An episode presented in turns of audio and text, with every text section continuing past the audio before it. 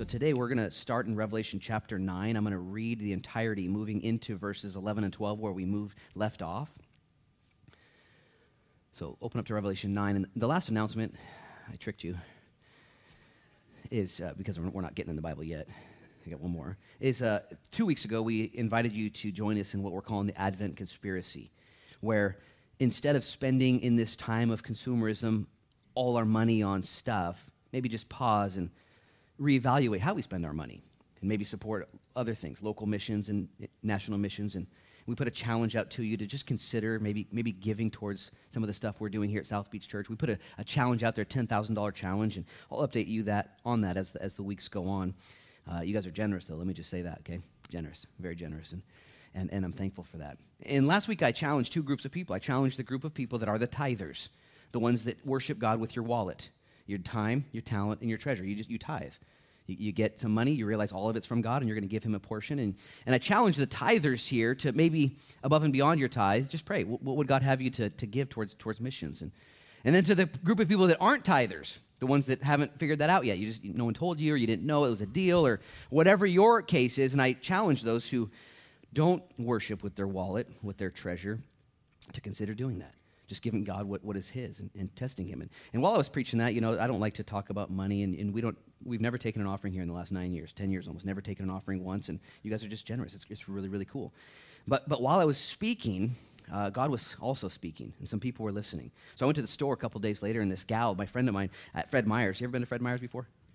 It's so cool, man. Man, the Lord works there. It's cool. And, and I was walking in front of my, and she said, Hey, when you were talking, it was like the Lord was speaking right to me. And I was like, I thought it was about the message. She goes, No, when you were talking about tithing, I was like, No way. Wow, that's usually when people zoom out, you know, tune out. And and she said, Oh, no, no. It was like the Lord's just challenging me that I don't, I don't tithe. I love Jesus. He saved me and I, I serve where I can, but I don't, I don't give it. I just knew He wanted me to walk in that. And I instantly just gave my friend there three things to think about. I said, Okay, well, here's a cool thing. When you tithe, what's going to happen is, is you're going to become a greater or more fruitful worshiper. You're just going to be a worshiper because it's worship. You're going to worship God. And if you worship God more, not just on Sundays when we sing, but if you worship God with your wealth, you'll find yourself worshiping God more and worshiping other things less because you're already busy worshiping God. I'll just ask a question. Don't raise your hands. Do you guys ever find yourself worshiping lesser things in this world? Just like, man, just so, so in lesser things?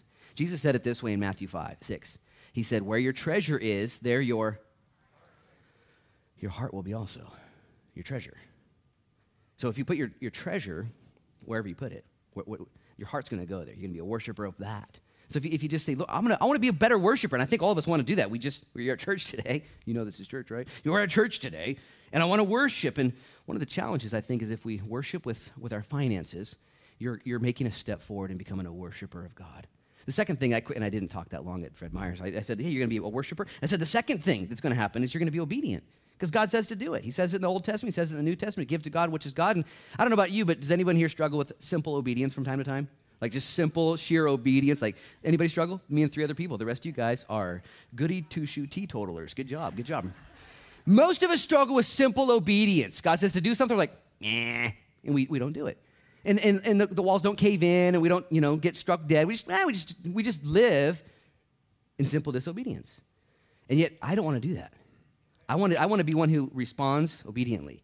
And, and it, it, starts with a simple obedience. I'm just going to do it because God says to do it. And, and, and, really, as you grow up in your life, it, when you're a kid, you do kid stuff. That's what Paul said. You just do kid stuff. Kids are kids. Kids, kids do weird stuff. You ever been a kid before? Man, it's horrible. And then you get older, and God says, no, don't do kid stuff anymore. Grow up. Do adult stuff. Do, be responsible. And you just do it. And I want to be more obedient in the little things, because if you're obedient in the little things, when the big challenges come your way, you won't falter. You won't strike out. You won't blow it. And so I told this guy, I was like, not only will you be a, a worshiper, and you'll be obedient. And the third thing is that you who hear these announcements and get to see, we spent lots of money yesterday feeding the community. Okay? Lots of money, blessing the community on Friday. You know what? When you give to these little boxes around the corner here, you actually get to sit back and say, Yeah, I'm part of that. I believe in the ministry of Jesus Christ here in the local church and, and why I don't put all those events together. I, I, I made that happen. Clyde's going to Haiti. Jan's going to Nigeria. The team's going to Lebanon. People are doing things. And you get to sit back and say, I'm not just a consumer, I'm a contributor. I really am. And I believe God wants you. And sometimes you get to actually participate and do other things. I just put that out there for you again because I'm your pastor and I'm your friend, and I will be held accountable by the way that I uh, teach and lead, uh, not only by example, but also by way of instruction. So, uh, that being said, uh, continue to pray about how God would have you, listen, steward your time, talent, and treasure. Each one of us have a commodity of time. Time is valuable. What do you do with your time all day? I would suggest giving a large portion of it to God, okay? God, Lord, I am yours. I'm not my own. Everywhere I go, whatever I, 1 Corinthians 10.31, my time and, and your talent. Each one of us are made differently. You guys have different talents and skill sets. And I was going through this with my son Noah over here the other day about the body parts and which ones are more important and which, you know, the kidneys and the things. And, you know, they all have different talents, do they not? They're all pretty important. Your talents and then also your treasure. That is how God has resourced you. So be that as it may. I love you guys. So thankful for your generosity. And as you mature with me and as we let the Lord seek, uh, uh, search and seek our hearts out. So take your Bibles now and open up to Revelation chapter 9. I'm going to say a prayer and ask God to bless our time together. And we're going to get into God's word and see what he does. Father, in Jesus' name, you've given to us your word as a lamp for our feet and a light for our path. Lord, it is inspiration, it is alive, it is active. Lord, it's been preserved. Nations have tried to eradicate it, critics have tried to destroy it, people have tried to ignore it, and it won't work. Your word is steadfast. The Bible says in the book of Psalms that you've taken your word and you've elevated it in, in importance, even above your own name. And so, Lord, as we open up your word now, would you, would you shake us up, those who need to be shook? Would you wake us up, those who need to be woke. Lord, would you take us up out of the, the miry clay, those who need to be taken up? Just do through your word what needs to be done. And I would be the first to just say, Lord, search my heart. See if there be any wicked way in me and lead me in the way everlasting. And would you do that for my brothers and my sisters here today? We thank you, God, for all you've done and all you're going to do. In Jesus' name. And everybody said? Amen. Amen. We're in Revelation 9. Our study time will begin in verse 11 and 12, where we left off last week. But I want to begin at the beginning of chapter 9 because in chapter 9, verse 1, there are three woe judgments, three trumpet judgments remaining. And as these three trumpet judgments come from God, they're actually executed, listen, by the devil himself. And I want you to understand that. There are two main themes in today's text, one of which is fun and exciting. And it's the goodness and mercy and glory and patience and kindness and long suffering and salvatory work of God. He saves from the uttermost to the guttermost. Jesus saves. Jesus is king. Jesus is real. And that's one of the themes we see in the book of Revelation. The other theme I don't want you to miss out on and be deceived by is that the devil comes to steal, kill, and destroy. There's no, there's, there's no happy medium between the two. God is gracious, long suffering, and only ever always wants to save you. That's what he wants to do. And when he gives us his word and he gives us his command and he gives us an instruction, it's not just for information. I got some information. It's for transformation because he wants to save you. He wants to do a deeper work in you. And the devil, though, as real as the good news, is the bad news. And he wants to take you out. And so I want to begin in verse 1 because Jesus Christ is in heaven in this futuristic portion of Scripture. And how awesome is it to study chapter 9 of the book of Revelation 10 days before Christmas? We're studying Armageddon here today. Okay, 10 days before Christmas, which underscores the fact that Die Hard is a Christmas movie, okay? If, if you didn't know, and I wouldn't watch it, but it is a Christmas movie. Don't watch it, but you know, there's just cosmic battle here. And so I didn't choose this text. This, check, this text chose you. And here's the deal Jesus is breaking the seals one at a time, which unleashes the wrath of God or the cleansing of God, or listen, the renewal of God. Because God is ultimately going to make a new heaven and a new earth. What is God up to right now when He's shaking the nations, when He's waking the heathen, when He's getting our attention? He wants to bless you. He wants to bless us. Satan, in that whole entire time, also wants to take people out, take people down. And so to this day, we can look at this portion of Scripture into the future and say, oh, wow, that's going to happen, because it will. But I also want us to look at our own lives and say, what are we doing in response to God's goodness, listen, and how are we responding to Satan's tests and traps and temptations?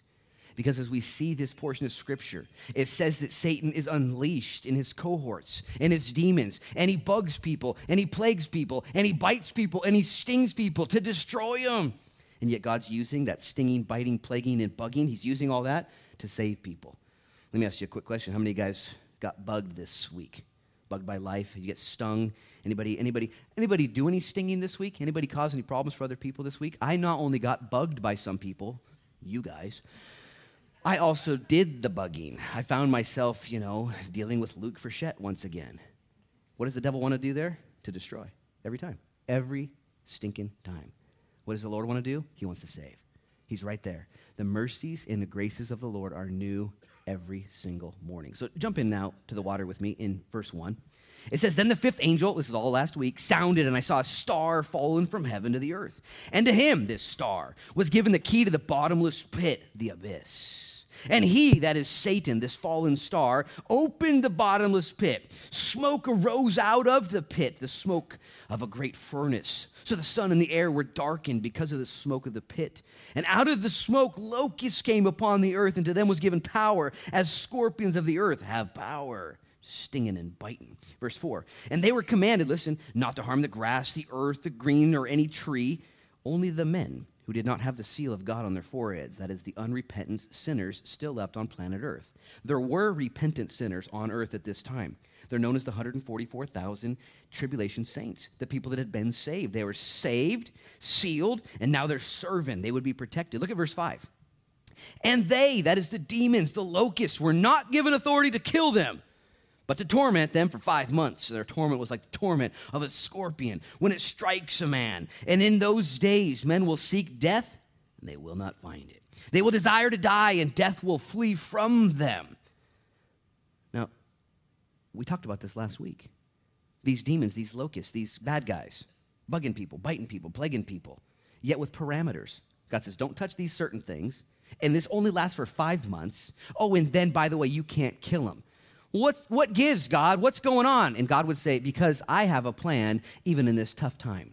I have a plan in the tenseness. I have a plan in the difficulty. I'm waking you up, shaking you up. I'm taking up. I'm doing something. I got to remind myself of that when I go through tough times.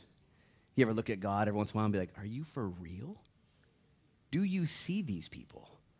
And the Lord says, I see you, bro and you look at the situations. And you have to understand God's doing something. He knows what he's doing. Look at verse 7. They're described. The shape of the locusts were like horse prepared for battle, and their heads crowned something like gold, and their faces like the faces of men. They had hair like women's hair, and teeth like a lion's teeth. Breastplates like breastplates of iron, and the sound of their wings was like the sound of chariots with many horses running into battle. And they had tails like scorpions, and there were stings in their tails. And the power was to hurt men, again, five months. And they had as king over them the angel of the bottomless pit, that is the abyss, whose name was in Hebrew Abaddon, but in Greek he had his name Apollyon, both which mean destroyer.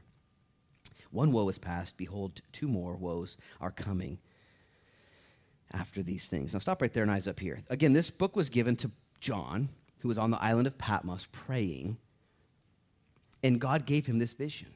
And I believe it was information. Here's what's going to happen, John. Now you know. But I believe it was also transformation.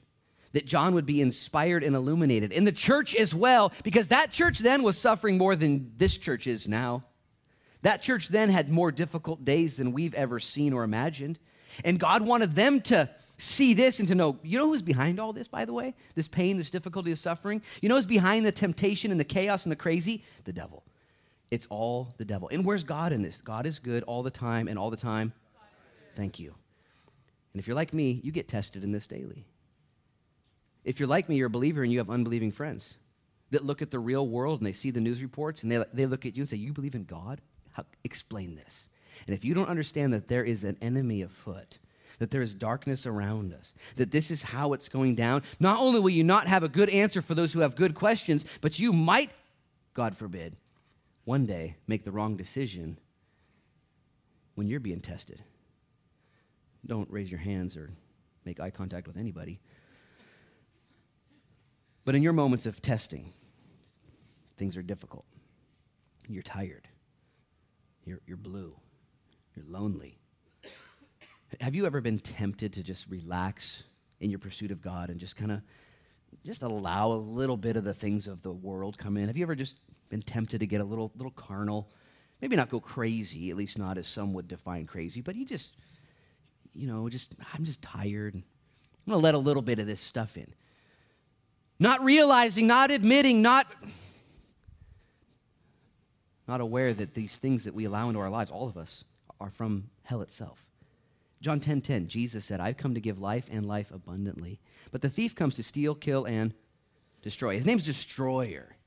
And what happens is, is in this day, in John's day, I wonder if the church was being tempted. Domitian was killing everybody. The church was falling apart and failing. John had been in prison. Peter had been killed. Paul had been killed. The whole thing's falling apart. You know what? I think I'm just going to, in Rome, why not do what the Romans do? I'm going to get a little nutty. And this book had to come out. Now, guys, there is sulfur all over some of that stuff. But I'm tired. It's tense. It's difficult. I, I get it. Remember in the Old Testament when things got tense for him? He was tired. There was tears at home. And he laid his head down on her lap. Her, her name was Delilah. No, no man in the Old Testament, maybe, maybe Joseph, but no man in the Old Testament had as much potential as Samson. God anointed him before he was born, chose him. Samson had a, a plan. And yet, Samson, in, in, in his life made mistakes and compromises, and, and he got tired and blue, and he, he decided to compromise a little bit. And what did it do for him? It destroyed him. It destroyed him. Remember, remember Samson? Man, the guy could, he, had, he, had a, he was a he man with the she weakness, and it killed him. Remember Jojo, though? Joseph? Dreamer dreams? He also had potential. God anointed him at a young age, and, and Joseph he, he thought something of it. And he told his brothers and his dad, and they slapped him around and they bullied him, you know, and it didn't go well for him. And you know what he didn't do? He didn't spaz out. He was sold as a slave. He was framed by his boss's wife and forgotten in prison. And Joseph had every right, just like Shadrach, Meshach, and Abednego, just like Daniel, to spaz out while in Babylon and do weird stuff. You know what he didn't do? He didn't do that. And God had a plan. Here's my application for you guys. This book was given to John then for the church then and the church now. There is a temptation to give ourselves a hall pass when things don't go your way, when you get laid off, when your spouse isn't being nice to you, when your health fails. And I would just encourage you to have a deeper root than that, a deeper anchor. And that's where Bible study helps us. And for me, this verse is like, wait a minute, what's the devil want to do when he's offering me these little subtleties and these little niceties of the world? Oh, he wants to destroy you. That doesn't sound nice. I'm not sure if I have any room in my relationships for destruction. You know, just a little bit of destruction in my marriage, a little bit of destruction in my, my friends, a little bit of destruction. No, I don't have. It helps me. And I believe it helps the church as well when we study this. Be alert. By the way, this won't change the fact that you're bugged, that it's tense. You might be lonely. Life didn't go the way you wanted it to. Isn't that crazy? What if John right here, John could have been praying, Lord, change it all. He's like, I will. In a couple thousand years. It's going to be tough for, for millenniums? Yep. You know. So you're good all the time, and all the time you're good. Yep. And the devil's a destroyer and a murderer. And he's described here in colorful ways. And I think it's a word that the church needs to consider. We'll talk about this in chapter 10 a little bit more next week. Look at verse 13. Then the sixth angel sounded, and I heard a voice from the four horns of the golden altar, which is before God, saying to the sixth angel, remember there are seven angels with trumpets, five have sounded. And the sixth one.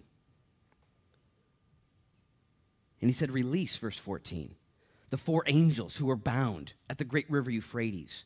And so the four angels who had been prepared for the hour, the day, and the month and the year were released to kill a third of mankind. And the number of the army of the horsemen was 200 million. I heard the number of them. That's what he says there. The reason he has to say, I heard the number of them, was because he just told us the number 200 million. And maybe even when he heard that, he didn't believe it. And so he's like, No, I, I heard it. I saw it. I, I, I seen it. They were there. And the reason that he had to underscore that is because there wasn't 200 million men on planet Earth at that time. This was an absurd number. Like, two, did you did you say million? 200? Oh, I see it. 200 million. This army, this futuristic Armageddon army. Back it up though to verse 13. Just follow me. It says that the sixth angel sounded from the four corners of the golden altar that is before the Lord and began to say, Release the four angels from the river Euphrates. Stop right there, eyes up here. Where does the voice come from? It comes from the golden altar that is before the Lord. This doesn't mean anything to us, okay, because we're not there. We didn't understand this. The golden altar that was before the throne of the Lord, these four corners, was indicative of one thing in that day sacrifice, two things, and mercy. This is where the sacrifices would be offered. And if you found yourself in trouble. You could run to those altars and grab the corners of the corners of the altar and find mercy. I say that because even as this continues to unfold, it gets pretty nasty. A third of the world is now killed. That's a lot of people. My math tells me that's 1 billion people. Okay? 8 billion people on planet Earth. Let's just use clean numbers. The rapture's already happened. 4 billion gone. Let's just go half these. Okay, half these. Half are gone. 4 billion remain. Chapter 6 said a quarter of the population disappears, so that's 3 billion left. Now it says here that another third of the population perishes. That's another billion. So there's 2 billion people left. And a billion, is a billion a big number to you or a little number to you? Just so you know, how many guys think a million's a lot? Just, just so you guys know, it's kind of fun. A million seconds ago is 11 days. Okay, a million seconds ago. A billion seconds ago is 32 years ago. Okay, a trillion seconds ago is 32,000 years ago. That's the difference when you add a billion and a million. It's kind of a big deal. So if you want to be a millionaire, good luck. If you want to be a billionaire, it ain't going to happen. It's a lot. and here's my point. Guys, here's, here's my point. Because there's two, two main focuses that, that we want to see in the scriptures all the time, all the time. God's goodness, mercy, grace. Satan's reality, the underbelly of sin. What, what is Satan really trying to do? Trying to make a deal with the devil, you're going to get the short end of the stick. It's never going to bring fruit. And so here, the sixth angel is released, and the four angels are beckoned, and now 200 million soldiers kill a billion people. Where does the voice come from, though? Just contrast it. It comes from the altar of mercy. Guys, don't get it twisted. People get mad at God. You, oh, a big bad God is going to judge the world. It's like, well, how is he going to judge the world? Patiently, contendingly. He's going to contend for the souls of humanity. As a matter of fact, it said there are three woes coming. When I was studying this last night, I was reminded, and even in our prayer session, Regina, uh, uh, Regina prayed this morning, and she quoted Isaiah chapter 6, and it was what it was going through my mind. In the book of Isaiah, chapters 1 through 5, Isaiah is this prophet. He's going around looking at everybody's like, woe to you, and woe to you, woe to you. He's all mad at everybody, you know. And, oh, oh, oh, oh, in chapter 6, the Bible says he sees God high and lifted up. And he backs up. Listen, and there's an altar there. And he says, Woe to me. Woe to me. And he drops to the knees, like, Oh no, I'm a man of unclean lips. And then an angel, Jesus, takes the coal from the altar, touches his lips, cleanses him, and sends him back into battle. And it's the mercy of God. You guys got to understand this because we can get this like high and mighty Christian spirit where we're better than everybody else and God is misrepresented as this warmonger. No, no. He is merciful, gracious, and kind, willing that none should perish, but that all should come to the knowledge of saving grace. And you're probably all saved here this morning. Maybe not everyone here is saved. I hope you are. You can get saved today. But maybe you're here today and you're wondering if this thing you're dealing with right now is is really worth repenting over. Is God really that good? Should I give this up, this substance or this relationship, or should I should I bring this into order? It's just you know, and I feel like I'm getting stung and I feel like I'm getting bugged, but I don't really know if God's for me. I kind of feel like He's against me when in reality there is somebody against you. There's somebody out to kill you. The very first lie ever told was really a question. And it was this question Is God good? Same thing we're talking about. Is he good? Is he good? That was the, that was the question to, to, to Eve and to Adam. And then the temptation. Well, just eat this fruit. This is from me to you. It's a little gift. And Jesus, or should I say, the Father had already said, if you eat this, you're going to die. There's, there's, it's, it's not a good present. and we see Satan's true colors. By the way, by the way, time out. Did you guys know that the Garden of Eden, historically, we know, was located in the region of the great river Euphrates? Right here. The, the river Euphrates is actually known by everyone as the cradle of civilization. This is where all civilizations have their links. The oldest of all civilizations have their ties to this region, the great river Euphrates. And it's interesting because these angels that are there, these four angels, whether they're good angels executing God's plan or they're bad angels, fallen demons. Yeah. Some 18s. That's good. That's good stuff right there. Thanks, sound guys. They're like, who did that? Whether they're bad angels, I don't know who's in charge of, or where these angels come from. I do know this God says these are there for this time, for this hour, and for this day. The river Euphrates. It's as if God is saying, This is where it all began, guys. This is where the garden was, and this is where the first sin happened. And this isn't just where the first sin happened, but where the first murder happened. And this is where the first insurrection and the first. This is modern day Babylon. This area, the great river Euphrates and I believe it's almost as if the Lord's saying, I've given you thousands of years of life and freedom and joy. And it began here and it's going to end here. Not without my grace and mercy. This river Euphrates, by the way, you can Google it later, you don't need to, but its origin is in the country of Turkey. And then it flows through Syria. And then it weaves its way through Iraq. And it ultimately ends in Iran interesting. These four countries, possibly linked to these four angels. These four countries, by the way, by and large, are antichrist, uh, Muslim nations with different worldviews than the Lord. And from these four angels come an army of 200 million. I did the math last night. I used the internet. You guys ever used the internet before? I, I, and I typed in the population of Turkey and population of Syria and population of Iraq and population of Iran, and it's just over 200 million, okay? That doesn't mean anything. Don't worry about it. It's just, it's just, but I was like, whoa, 200 million, you know. Now, when we get to Revelation chapter 16, this army from the east, the Bible says that the Euphrates River is dried up in order that the armies from the east can march and bring this vengeance. And I believe this army from the east is going to exact this casualty of 1 billion people, a third of the planet Earth. And Bible scholars forever, I'm one of them, have linked this together, not just with Syria and Iran and Turkey and Iraq, but more with China, with their mass 1.2 billion people. And not just China, but with Japan and the seven tigers of Asia. And as they can march through the, the Pan Asian highway, linking all of Asia together. And some say that these are going to come from the east, killing these billion people, 200 million strong. As a matter of fact, in 1964, April, I wasn't there. Can I get an amen from somebody, man? I was, yeah, you know, wasn't there yet. Some of y'all were. Some of y'all were. Anyways, in 1964, apparently, China went on record on the radio, and they announced in one of their kind of military communist campaigns, they said, "We are ready today. In less than two months, we can amass an army and take on the world." And that army totals, and they said it on air, 200 million men. Nobody had ever claimed that. The Bible here declared it. No one had ever until 1964. And whether it's China or whether it's these four nations that are prevailing there in the Middle East, and the Middle East is a dark place still to this day.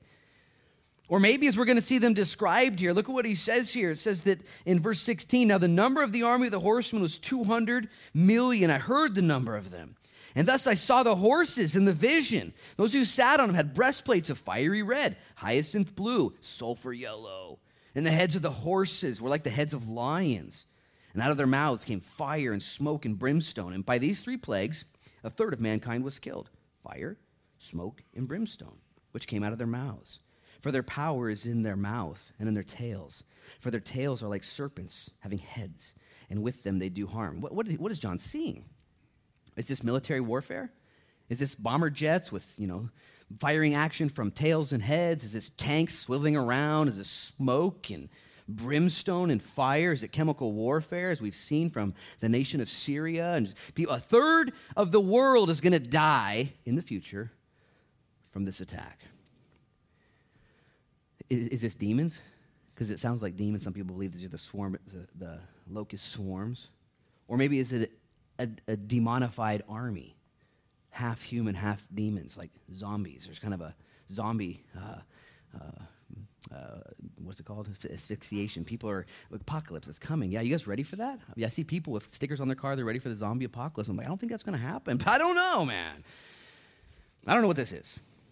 And how many of you guys like puzzles? You guys like puzzles, putting puzzles together and you find a piece? Like, I don't like puzzles, you know, but some of you guys do. And, and, and, there's a temptation to read this and try and put the pieces together. And maybe it is China, and maybe it is these four nations. And man, if you just Google there's images, there's whole movements out there. It's this and the four corners. Let's, let's make some application for our own lives.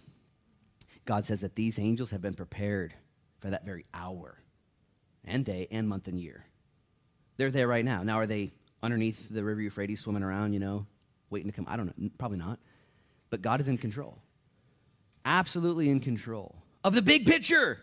With or without your help, he doesn't need your help to figure the puzzle pieces out, and I wouldn't even advise you to go down those rabbit trails trying to figure it all out. As a matter of fact, when John wrote this, he tells us something more astonishing than what we just saw. Next verse, verse 20. But. I've got that circled. But. He just saw a billion people get killed. But. The rest of mankind who were not killed by these plagues, they did not repent of the works of their hands. Stop right there, eyes up here.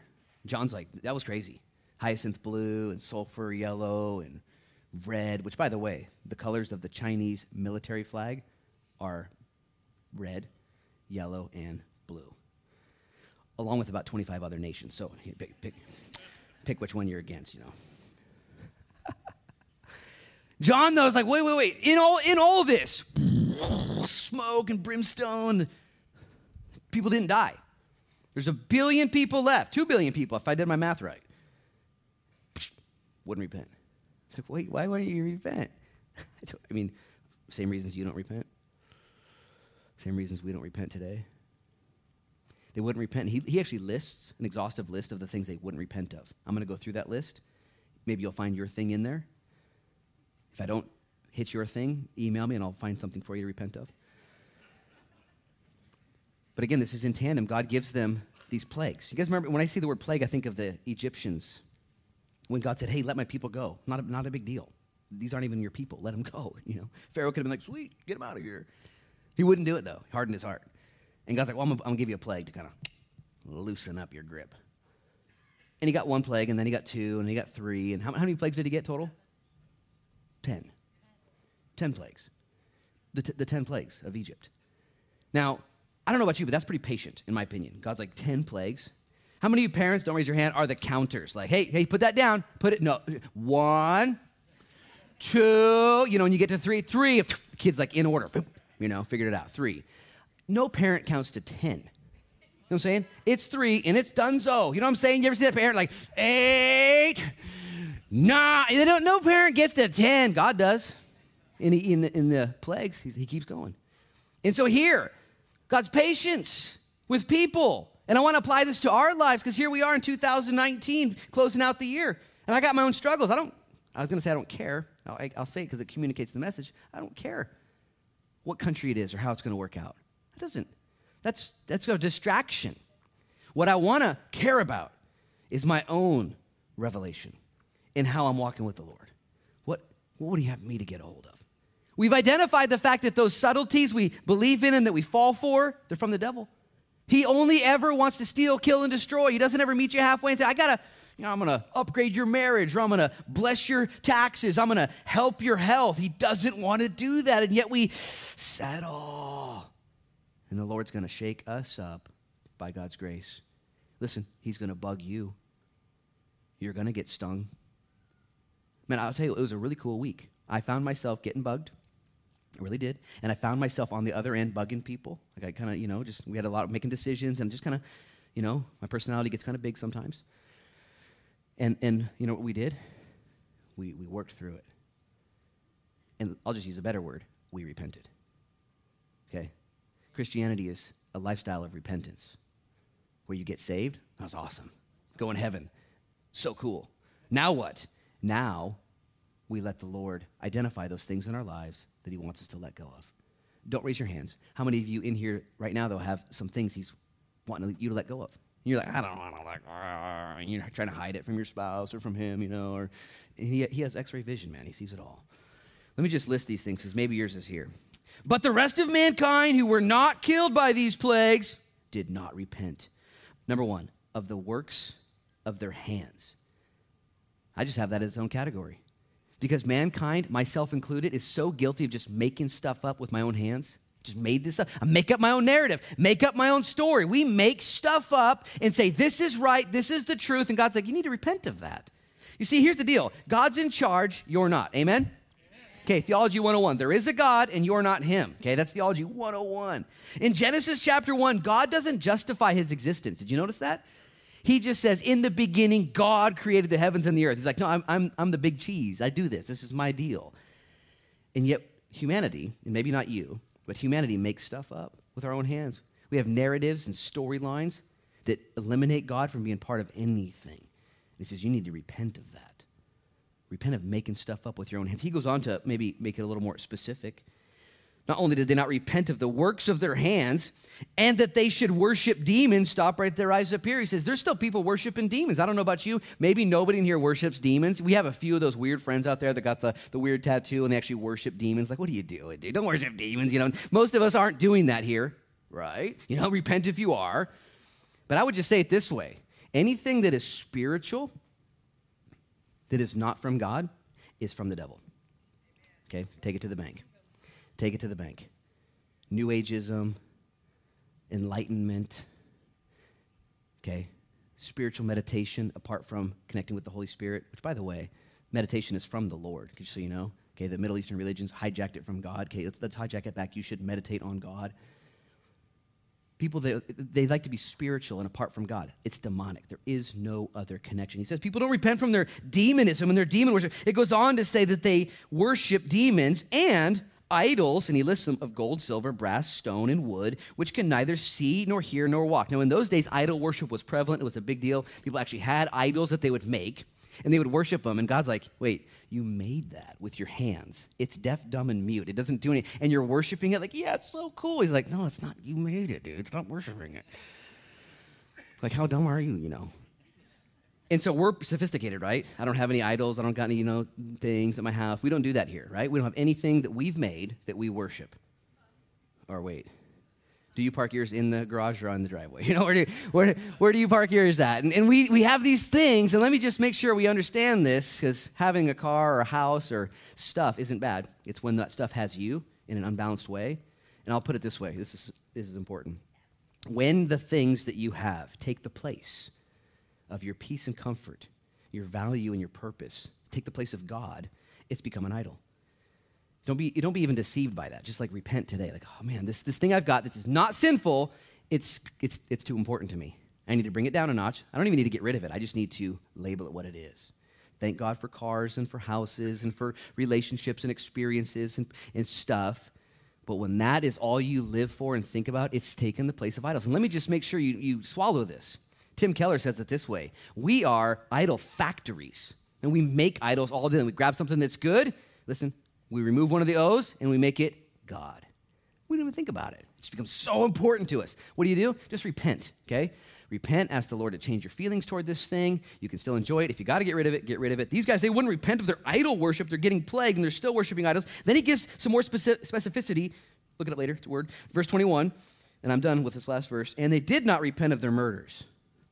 Now, most of us in here aren't murderers. Jesus said it this way that if you have anger towards anyone in your heart, it's the same as murder.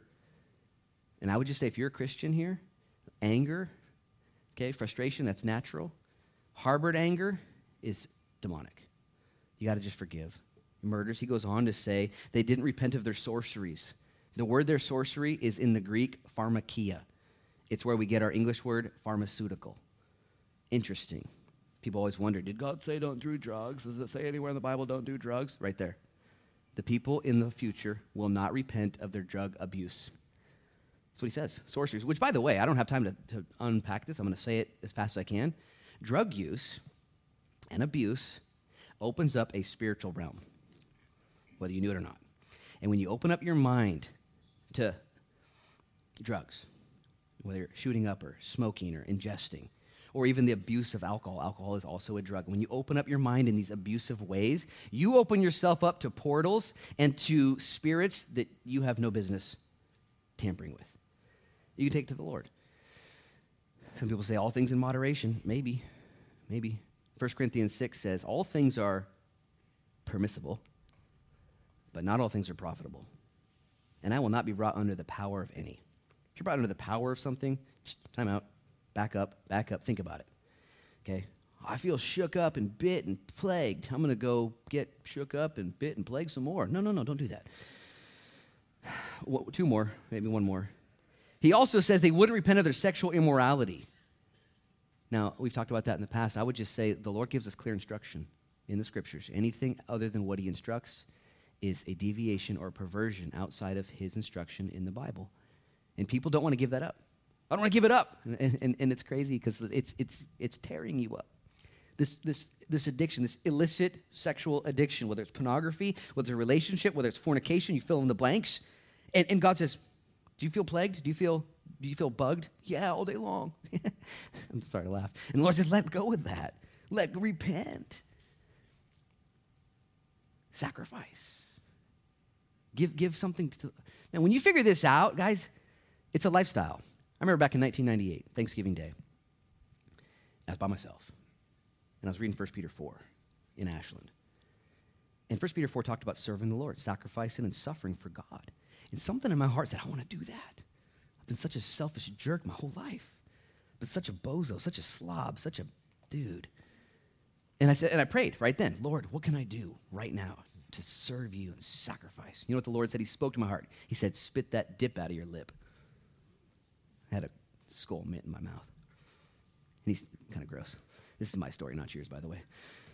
And, and I said, and then he said, and take that pack of camel wides out of your pocket and don't smoke them anymore. And you know what happened? I got excited. I was like, no way, dude.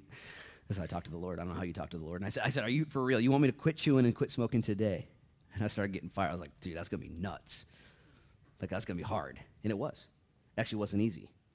And I wasn't even 100% successful at first. But I took that dip out. It was gross, you know. And, and I took the pack of smokes and I put it on my TV by myself in Ashland.